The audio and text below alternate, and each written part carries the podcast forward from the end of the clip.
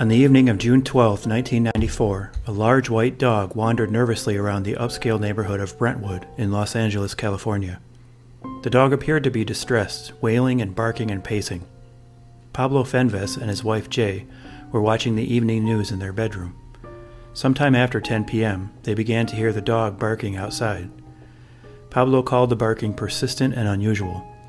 Initially, he thought nothing of it and went to his study to do some work but when he returned to the bedroom just before 11, the dog was still barking. Pablo said it was not an ordinary bark, but a plaintive wail, like a very unhappy animal. At 10:35 that same night, Robert Heidstra was walking his dogs around the Brentwood area.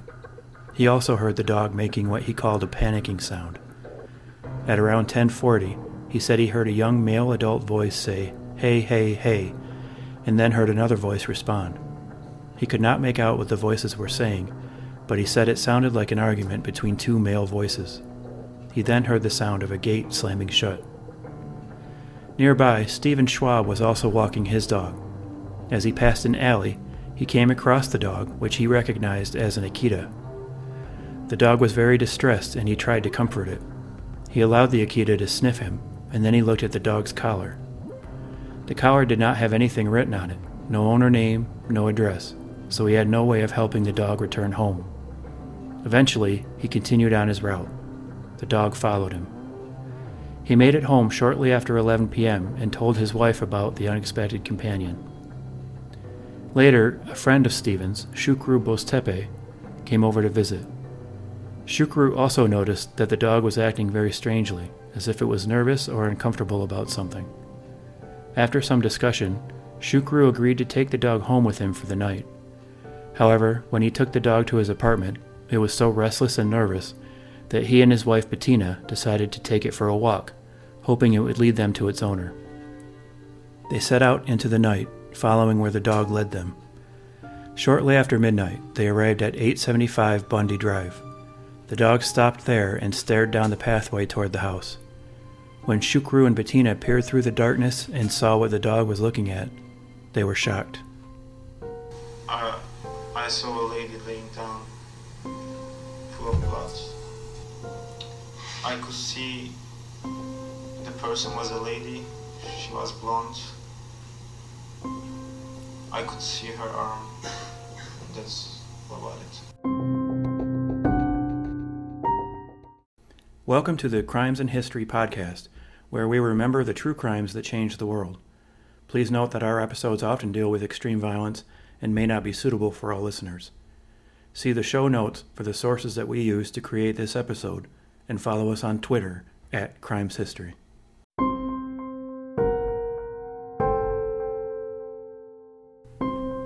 At 12:09 a.m. on June 13th, Officer Robert Riske was dispatched to the home of an elderly lady who complained that someone was banging loudly on her door.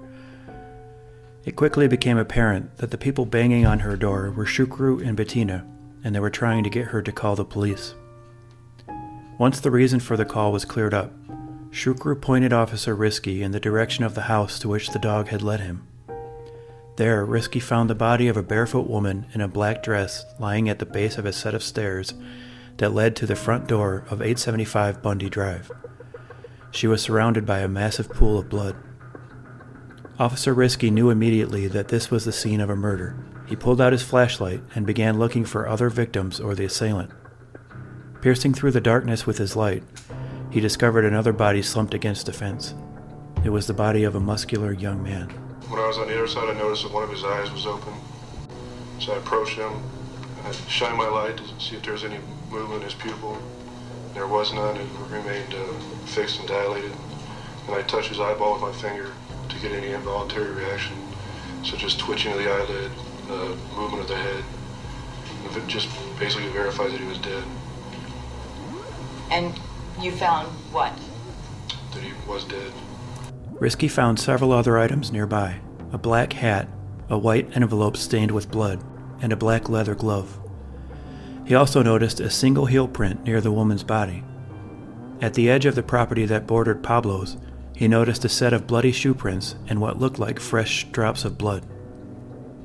As Officer Riske secured the scene and prepared to call for investigators, He noticed several things that indicated to him that this was not going to be an ordinary murder scene. He found a letter on the table with a very recognizable name in the return address O.J. Simpson. There was also a large picture of the famous football player on one wall inside the house.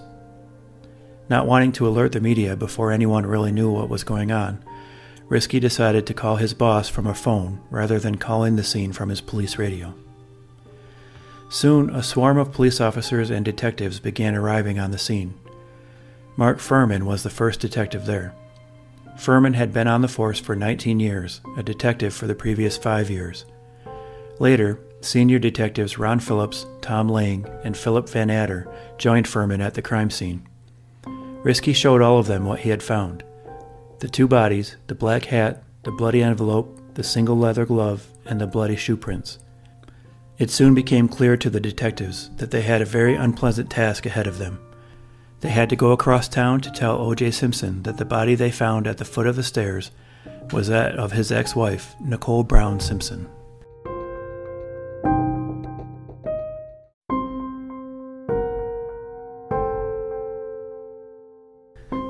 Nicole Brown was born on May 19, 1959, in Frankfurt in what was then West Germany, to a German mother and an American father who was stationed in the country while serving in the Air Force. When Nicole was a toddler, her family moved to California, and Nicole grew up in the state. According to one of her teachers, Nicole was always happy and smiling. As a teenager, Nicole enjoyed playing on the beach in her senior year of high school, she was the homecoming princess at Dana Hills High School in Dana Point, California. Shortly after she turned 18 and graduated from high school, Nicole enrolled in Saddleback College to pursue a career in modeling and photography. It was around the same time that she met O.J. Simpson. She was a waitress at a club called the Daisy. He was a famous Heisman Trophy winner and NFL football star in the latter stages of a Hall of Fame career. Even though he was married at the time, Nicole began dating him. Eventually, Nicole dropped out of college and moved in with OJ. She said OJ asked her to drop out so she could be with him all the time and accompany him on all his business travels. In 1985, Nicole and OJ were married at his Rockingham estate. By that time, he had retired from playing football and was transitioning into a career in broadcasting and acting. Their marriage was passionate and volatile. It was well known that OJ was wildly possessive of his wife. Nicole's sister Denise said that one time while she was at dinner with the couple, OJ grabbed Nicole's crotch and said, This belongs to me. The marriage appeared to alternate between periods of intense happiness and explosive, violent arguments. A number of these arguments resulted in the police being called. In 1989, police responded to a call at the Simpsons' home where Nicole told them, quote, He's going to kill me. It was the eighth time that police had responded to domestic violence calls at the home. OJ was told that night to go to the police station for questioning related to his suspected abuse of Nicole. Instead, he drove off in his Bentley. Still, he was ultimately sentenced to just 120 hours of community service. Nicole filed for divorce from OJ in 1992. However, over the last two years of her life, her and OJ tried to reconcile. Author Sheila Weller said that, quote, they were a dramatic, fractious, mutually obsessed couple before they married, after they married, after they divorced in 1992, and after they reconciled. The relationship did not end for good until shortly before Nicole's death. In October 1993, eight months before her death, Nicole called 911 again.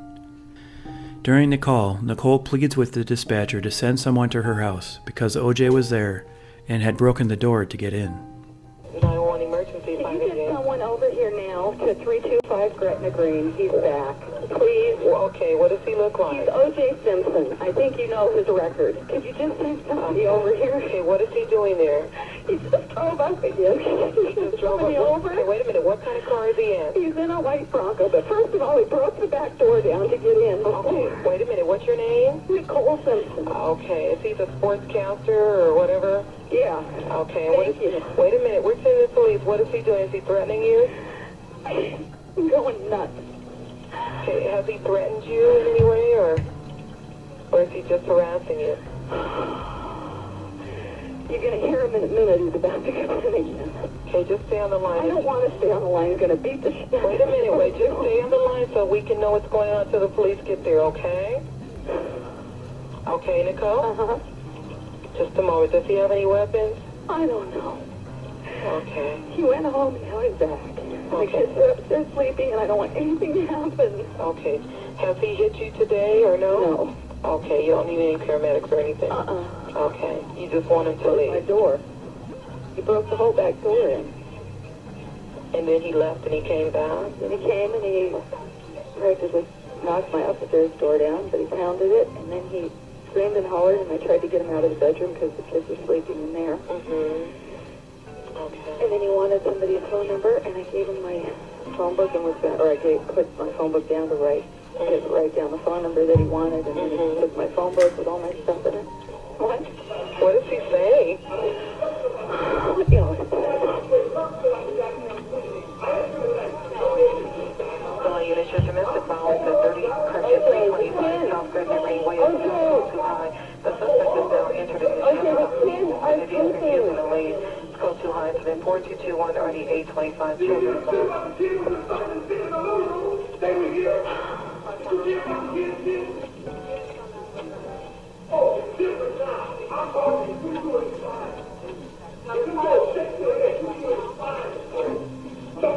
Just stay on the line, okay? Is he upset with something that you did? Oh, a long time ago, it always comes back. Eventually, a police unit arrives to calm the situation. Nicole declined to press charges. Nicole and OJ had two children. Sydney was born in October 1985, and Justin was born in August 1988. Nicole was a devoted mother who doted over her children. She enjoyed driving the kids to school and to karate and dance lessons. In May 1994, Nicole finally decided that her relationship with OJ was over for good. In the last weeks of her life, she began reconnecting with friends with whom she had lost touch. It seemed she was finally breaking free from OJ and was looking forward to a life on her own with her children. She spent much of her time with her children and with her white dog, Kato. On June 12, 1994, she attended her daughter Sydney's dance recital. Afterwards, her father Lou, mother Juditha, and sister Denise joined her for dinner at Mezzaluna, an Italian restaurant in Brentwood. They stayed at the restaurant until 8:30 p.m. when Nicole returned home. According to Denise, Nicole had a very positive outlook that night and was looking forward to the future. About an hour after Nicole got home, her mother called. She said she had forgotten her glasses at the restaurant. Nicole knew one of the waiters there and said she would ask him to bring the glasses by after his shift. He agreed and left the restaurant at 9:50 p.m. The waiter's name was Ronald Goldman.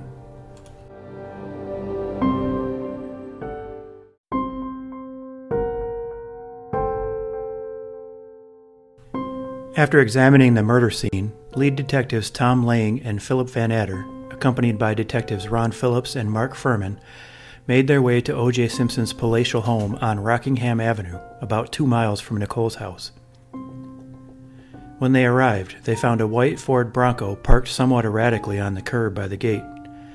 As the detectives rang the buzzer at the gate and waited for a response, Mark Fuhrman walked around the Bronco. He noticed what looked like blood on the outside of the driver's side door, just above the handle. Looking inside the vehicle, he also saw mail that was addressed to O.J. Simpson. There was no answer at the gate, even though there were lights on inside the house. The detectives talked about what they should do. They had just left the scene of a brutal murder, and they knew that OJ's ex wife was dead, as well as a man whom they had not yet identified. There were lights on inside OJ's home, but nobody was answering. They began to fear that OJ, or someone else inside the home, may also be hurt. They decided they had to get inside one way or another. Fuhrman jumped the fence and opened the gate for the others. Once inside the complex, they rang the doorbell of the main house. Still no answer. After waiting for some time, they made their way to a row of three guest houses behind the main house. There, in one of the guest houses, they found a groggy guest named Kato Kaelin. Kaelin said he did not know where OJ was, but something strange had happened the night before.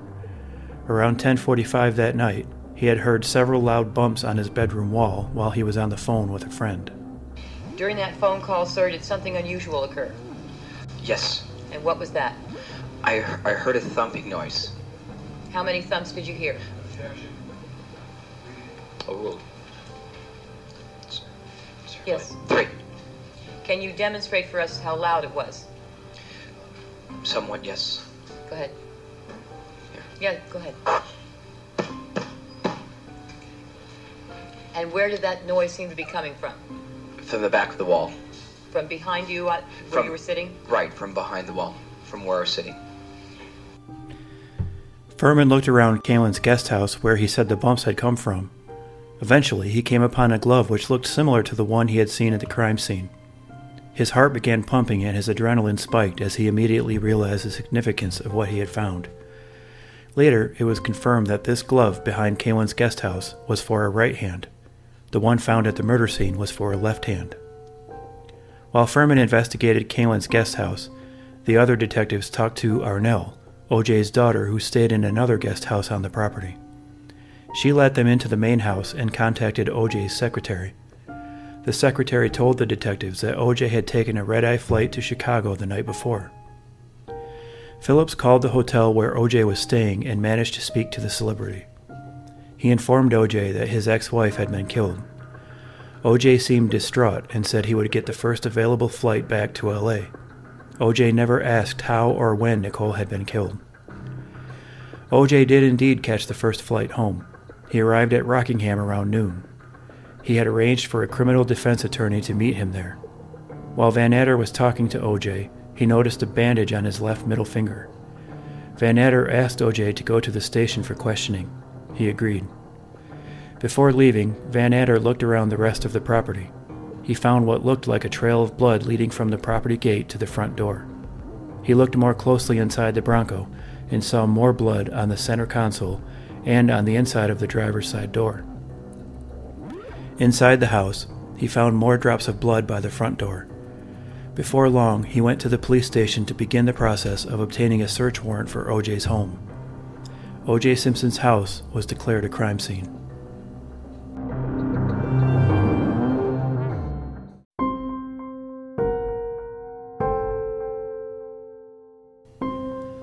O.J. Simpson was a household name in June 1994. He was regularly seen on NBC's football programming as a broadcaster, and he was also a successful actor. He had appeared in a number of very popular commercials for car rental company Hertz. In one typical ad, Simpson is seen running through an airport trying to get the rental car that he wants. The goal of the ad was to emphasize Hertz's commitment to fast service, and as a former NFL running back, O.J. was the perfect spokesman. OJ's acting had also taken hold in Hollywood. He had a well known role as Nordberg, an extremely unlucky, but apparently invincible police officer in the movie franchise Police Squad. By 1994, Simpson was known around the country simply as OJ. He had been a national figure since the late 1960s when he attended the University of Southern California. There, he established himself as one of the premier running backs in the country. He led the nation in rushing in both his junior and senior years. After his senior year, he won the prestigious Heisman Trophy, awarded each year to a football player who, quote, epitomizes great ability combined with diligence, perseverance, and hard work. Simpson was then drafted by the NFL's Buffalo Bills, and he signed a contract for $650,000, which at the time was the largest in professional sports history. His professional career got off to a disappointing start but in his fourth year in the league, he rushed for over 1,000 yards. In 1973, he became the first NFL running back ever to rush for over 2,000 yards. He won the NFL rushing title four times, made the Pro Bowl six times, and finished his career with the second most rushing yards ever at that time. In 1967, O.J. married Marguerite Whitley. They had three children together Arnelle, Jason, and Aaron. Aaron drowned in the family swimming pool when he was two years old. While little is known about their marriage, Marguerite said that OJ never hit her. OJ began dating Nicole Brown in 1977 while he was still married to Marguerite. They were not divorced until 1979. OJ and Nicole's rocky marriage ended in 1992, but they tried to reconcile until shortly before Nicole was murdered. On the night of June 12, 1994, OJ went to McDonald's with his house guest, Kato Kaelin. OJ and Kato returned to Rockingham at about 9:35 and went their separate ways. The next time anyone saw OJ was nearly an hour and a half later, just before 11 p.m., when he emerged from the Rockingham house to load his luggage into a limousine. The limo driver, Alan Park, had been waiting for about 20 minutes and had not been able to get a response while ringing the gate buzzer. At around 11:15, Park drove OJ from the estate to the airport, where he caught an American Airlines flight to Chicago for a business appointment the next day.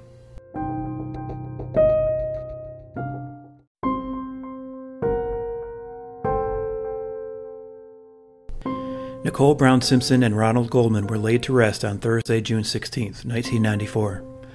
OJ attended Nicole's funeral with their children. At one point, Nicole's mother asked him if he committed the murders. OJ's response was, I loved her. By Friday, June 17th, a warrant was issued for OJ Simpson's arrest on two counts of murder. That morning, officials contacted Robert Shapiro, who had taken over as OJ's lead attorney, and told him that Simpson would have to turn himself in by 11 a.m. At the time, OJ was staying at the home of his friend Robert Kardashian. Shapiro made his way to Kardashian's house and informed his client that he would be taking him to the police station to surrender to police. The deadline of 11 a.m. came and went, and yet OJ remained at Kardashian's house, surrounded by a small army of attorneys, doctors, and friends. One of those present was A.C. Cowlings, an old teammate of OJ's on the Bills. Shapiro remained in contact with police, assuring them that his client would turn himself in at some point. Eventually, the detectives ran out of patience and sent a squad car to arrest Simpson. When the squad car arrived, one of the doctors was sent to retrieve OJ, but he couldn't find him. The police officers and the rest of the people there looked everywhere in the Kardashian mansion, but OJ Simpson was gone. The media, which had been eagerly following the case since Monday morning, were assembled at the police station awaiting a scheduled press conference. It was delayed several times before it finally began at almost 2 p.m. Commander David Gascon walked to the podium and told the stunned media and country that OJ had not turned himself in and was now a fugitive. Later in the day, Shapiro gave his own press conference where he pleaded with OJ to turn himself in. He then turned the podium over to Robert Kardashian, who read a handwritten note from Simpson on live television. The long, rambling letter was interpreted by some to be a suicide note. This letter was written by OJ today. To whom it may concern. First, everyone understand I have nothing to do with Nicole's murder. I loved her, always have, and always will. If we had a problem, it's because I love her. I loved her so much. Recently, we came to the understanding that for now, we were not right for each other, at least for now. Despite our love, we were different, and that's why we mutually agreed to go our separate ways. It was tough splitting for a second time but we both knew it was for the best. Inside, I had no doubt that in the future we would be close friends or more. Unlike what has been written in the press, Nicole and I had a great relationship for most of our lives together. Like all long-term relationships, we had a few downs and ups. I took the heat New Year's 1989 because that's what I was supposed to do. I did not plead no contest for any other reason but to protect our privacy and was advised it would end the press hype.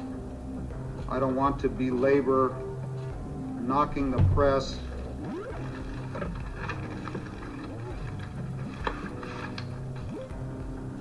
but I can't believe what is being said. Most of it is totally made up. I know you have a job to do, but as a last wish, Please, please, please leave my children in peace. Their lives will be tough enough. I think of my life and feel I've done most of the right things. So why do I end up like this? I can't go on. No matter what the outcome, people will look and point. I can't take that. I can't subject my children to that. This way, they can move on and go on with their lives. Please, if I've done anything worthwhile in my life, let my kids live in peace from you, the press. I've had a good life. I'm proud of how I lived. My mama taught me to do unto others. I treated people the way I wanted to be treated. I've always tried to be up and helpful. So why is this happening? I'm sorry for the Goldman family. I know how much it hurts. Nicole and I had a good life together. All this press talk about a rocky relationship was no more than that, than, I'm sorry, no more than what every long-term relationship experiences. All her friends will confirm that I have been totally loving and understanding of what she's been going through. At times, I have felt like a battered husband or boyfriend, but I loved her. Make that clear to everyone, and I would take whatever it took to make it work. Don't feel sorry for me. I've had a great life, great friends. Please think of the real OJ and not this lost person. Thanks for making my life special. I hope I helped yours. Peace and love, OJ. At 6:25 that night, a motorist saw a vehicle that matched the description of the white Bronco in which OJ was believed to have fled. The motorist called the California Highway Patrol, and within minutes an officer had caught up to the Bronco. AC Cowlings was driving. When traffic forced the vehicle to stop, officers approached it with guns drawn and ordered Cowlings to turn off the engine. Cowlings screamed at them to put their guns away. Simpson, he said, was in the back seat and had a gun to his head. The officers returned to their squad car, and as traffic began moving again, they remained behind the Bronco. Soon, a multitude of police cars were following the Bronco at low speed. At 6:46, AC Cowlings called 911. He asked the dispatcher to tell police to back off because OJ had a gun to his head. He said that he was driving to Simpson's mother's house. At one point, the dispatcher asked AC his name. He responded, You know who I am, goddammit, and hung up. Media helicopters soon began following the chase as well. Nationwide, television networks interrupted their usual programming and began covering the chase live. It seemed the entire country was glued to their televisions, watching a celebrity evade capture. About 95 million people watched the low speed chase. Finally, at just before 8 p.m., Cowlings pulled the Bronco into OJ's driveway on Rockingham. The estate was packed with media members, satellite trucks, and a SWAT team. Cowlings lowered the driver's side window and yelled at police to back away, insisting once again that OJ had a gun and was suicidal. The police, however, were not about to let the suspect get away again. They did not back away. SWAT commander Pete Wyrider was able to reach Simpson on his cell phone. OJ promised that he would not hurt anyone except himself and asked to speak to his mother. When Wyrider assured OJ that he could speak to his mother once he surrendered, he finally agreed. Slowly, Simpson climbed out of the Bronco at 8:53 p.m. Inside the vehicle was a travel bag containing OJ's passport, a fake goatee, fake mustache, makeup remover, and a fully loaded 357 handgun. OJ Simpson was transferred to the jail, where he spent the night on suicide watch. On Monday, June 20th, he was arraigned for the murders of Nicole Brown Simpson and Ronald Goldman.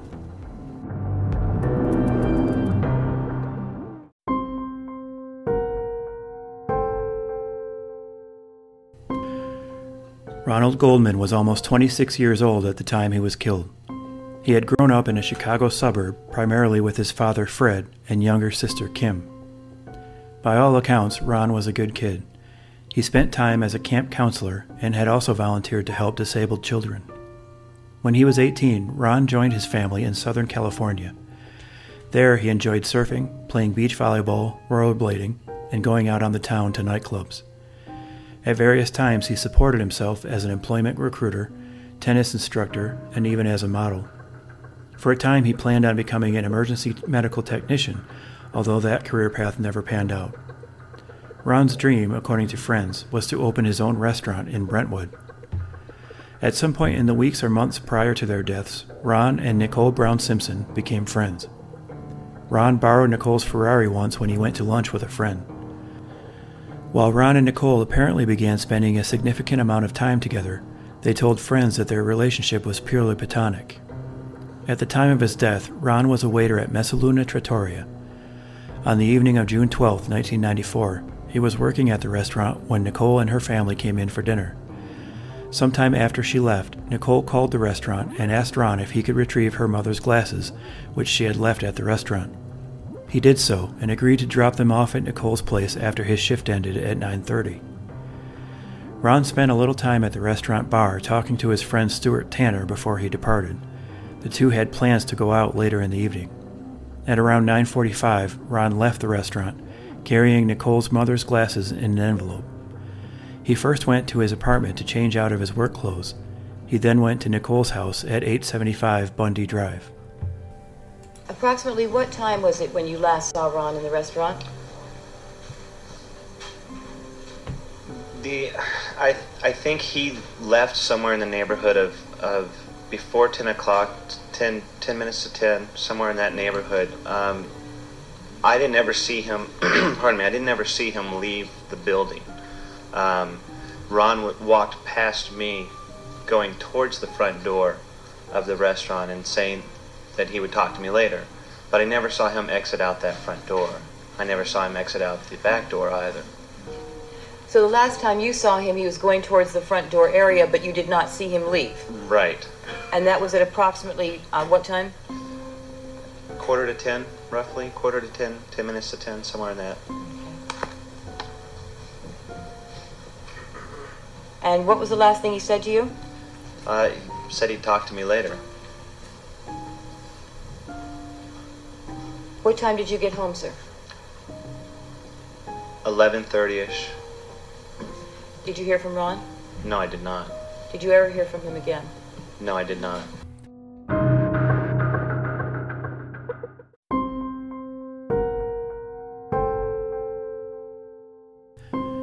Less than a month after the murders, O.J. Simpson was brought to court for a preliminary hearing. The purpose of the hearing was to determine if there was enough evidence to bring him to trial for the murders. The normally routine hearing was the focus of intense media coverage and public curiosity. After a week, Judge Kathleen Kennedy Powell ruled that there was sufficient evidence to bring O.J. to trial. On July 22nd, Simpson returned to court for a second arraignment hearing. There, when he was asked how he pleaded to the charges, he responded, absolutely 100% not guilty. The full trial did not begin until January 24, 1995. All of the proceedings were televised and watched by millions of Americans. The case very quickly became known as the trial of the century. The prosecution, led by Marcia Clark, depicted OJ as a violent, jealous man who went to Nicole's house on the night of June 12th with the intention of killing her. They presented their theory that OJ attacked Nicole just outside of the front door, knocking her to the base of the stairs. There, he pulled her head back with her hair and slit her throat with a knife, nearly decapitating her. According to the prosecution theory, Ron Goldman arrived at the house during or shortly after Nicole's murder and was also attacked by OJ. Goldman suffered stab wounds to the face, neck, chest, abdomen, and thigh. The fatal wound was a transection of his left jugular vein. The prosecution relied heavily on the fact that OJ was not seen by anyone between 9:36 and 10:54 p.m. that night. The murders were believed by everyone, including the defense, to have occurred between those times. They told the jury about the multiple times that Nicole had called police for protection from OJ during his jealous rages, and they played the 911 tapes from those calls. Pictures were presented showing apparent injuries to Nicole's face after one such incident. DNA was a relatively new technology in 1995, and this was one of the first high profile cases to feature DNA evidence. DNA analysis of blood found inside OJ's home indicated that it was Nicole's. Additional DNA analysis showed that some of the blood found on OJ's Bronco belonged to Nicole and Ron. Blood found on the left hand glove, the one found at the crime scene, appeared to be a mixture of OJ's, Nicole's, and Ron's blood. And some of Ron's blood was found on the right hand glove that was dropped behind Kato Kaelin's guest house. In addition to DNA evidence, the prosecution also showed that strands of hair found on Ron's shirt were consistent with OJ's hair. The left hand glove, which was found at the crime scene, and the right hand glove found at OJ's house were shown to be a match. The bloody shoe prints that Officer Riske found were identified as having been made by a pair of extremely rare size 12 Bruno Magli shoes, of which only 29 pairs had been made.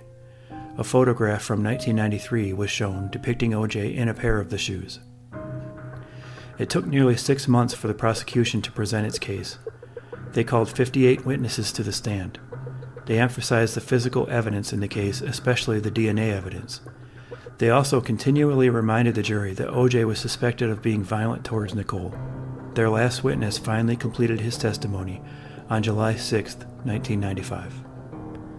In her closing statement, Prosecutor Marcia Clark emphasized the vast amount of evidence in the case. But in a circumstantial evidence case, especially this one, you have many things to rely on. You have the blood at Bundy. You have the blood of Nicole on his socks. You have his blood on the rear gate at Bundy. You have Ronald Goldman's blood in his car. You have his his hair on Ron Goldman's shirt.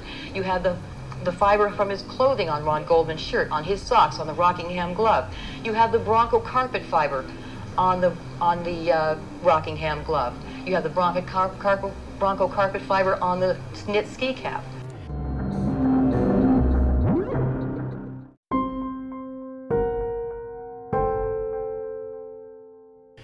The defense's case primarily centered around two factors race and police misconduct. O.J. Simpson was an African American, and the jury included nine African Americans. This was a prominent feature for the defense.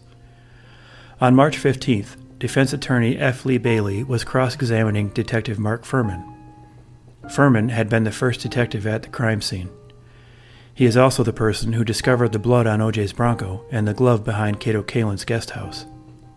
During the cross examination, Bailey asked Fuhrman, who was under oath, if he had used the derogatory N word to refer to an African American at any time in the previous 10 years. Fuhrman responded that he had not. Later in the trial, the defense presented audio tapes on which Fuhrman had repeatedly used the N word. The tapes had been made with Fuhrman's cooperation by an author who was writing a book about the police. Because the tapes had been made over the course of the previous nine years, this proved that Fuhrman had committed perjury. More importantly for the defense, it portrayed Fuhrman as a racist. The defense continued to attack Fuhrman's character, claiming he hated interracial couples and had a history of violence toward African Americans. They also presented evidence that Fuhrman had admitted to fabricating evidence in the past. In defense attorney Johnnie Cochran's closing statement, he called Fuhrman a, quote, lying, perjuring, genocidal racist.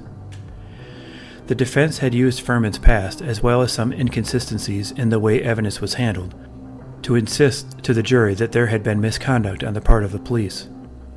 They argued that Fuhrman had planted evidence at the crime scene and had planted the glove at OJ's residence.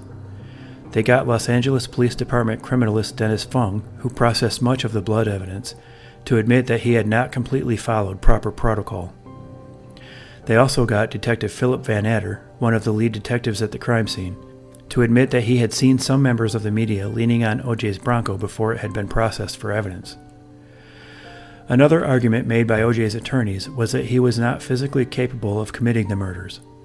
They said that he was an aging former football player who suffered from severe arthritis and knee problems. Goldman, they said, was young and fit and would not have been overpowered by OJ. The defense also tried to cast doubt on some of the prosecution's evidence.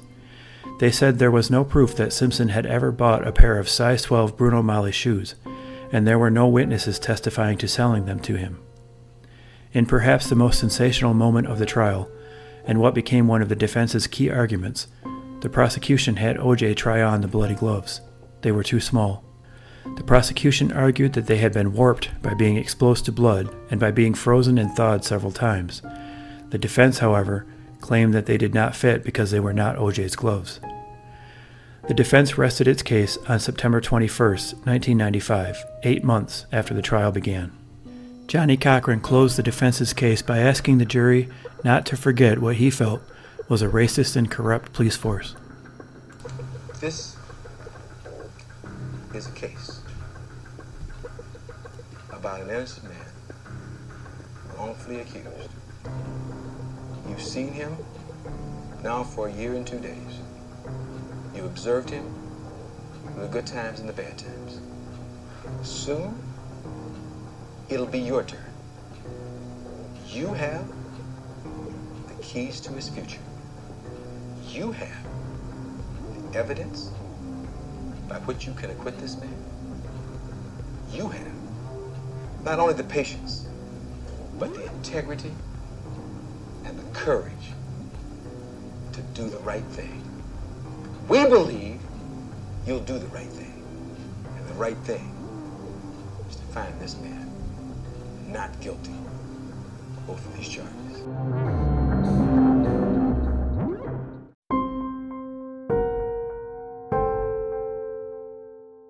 The case went to the jury on October 2, 1995. Many people expected the deliberations to take days, if not weeks, but after just four hours, the jury notified the judge that they had reached a verdict.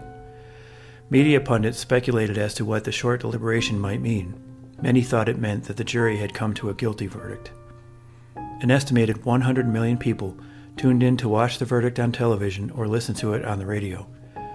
Officials in Los Angeles were worried that a guilty verdict might lead to riots, so security was extremely tight. All traffic around the courthouse was shut off. Dozens of officers on horseback patrolled around the building.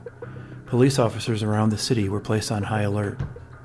At 10 a.m. on the morning of October 3, 1995, the jury filed into their seats and prepared to issue their verdict. O.J. Simpson rose to receive it. All right, Mr. Car- Mr. Uh, Simpson, would you please stand and face the jury? Mrs. Robertson.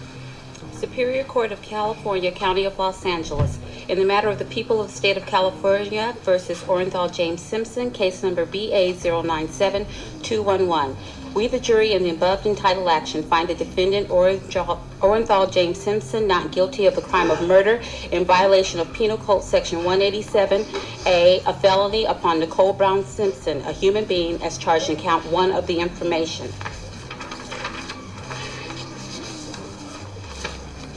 Superior Court of the State of California, County of Los Angeles, in the matter of the people of the State of California versus Orenthal James Simpson. We, the jury, in the above entitled action, find the defendant Orenthal James Simpson not guilty of the crime of murder in violation of Penal Code Section 187A, a felony upon Ronald Lyle Goldman, a human being, as charged in count two of the information.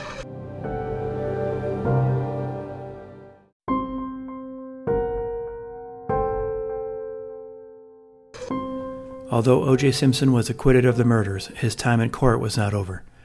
Ron Goldman and Nicole Brown Simpson's families sued Simpson in civil court. The court found O.J. responsible for the deaths and ordered him to pay the victims' families $33.5 million. In 2008, Simpson was convicted of kidnapping, burglary, and other felonies for violently trying to retrieve memorabilia that had been taken from him in Las Vegas, Nevada. He served nine years in prison for the crime. Pablo Fenves, who described hearing the distressed Akita whining outside his window on the night of the murders, helped OJ write a book in 2006 titled If I Did It. The book was described as a hypothetical confession on the part of OJ, who describes what might have happened at 875 Bundy Drive on June 12, 1994. The Goldman family won the rights to the book and eventually released it with the subtitle Confessions of the Killer. In the 25 years since Ron's death, Fred Goldman has continually professed his belief that O.J. Simpson committed the murders. He recently spoke about his son on an episode of The Steve Harvey Show.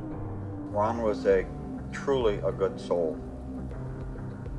always had a smile on his face, always was looking to help others. Um, he stepped up when Nicole's mother's glasses were found and he offered to return them when he didn't have to. And it cost him his life because I think if anyone remembers some of the information from the trial, there was someone that heard someone call out, hey, hey, hey. I think it was Ron who walked into a crime that had begun.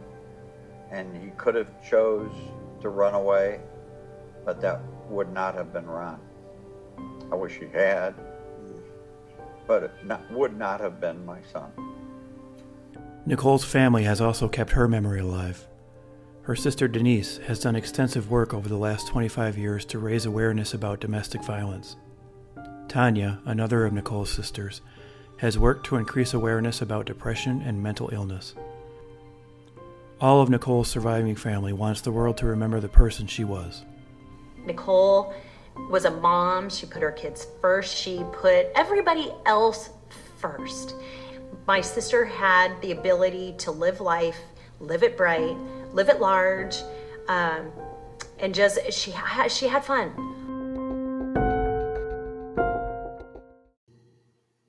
Thank you for listening to this Crimes and History podcast. For suggestions or comments, please find us on Twitter at Crimes History.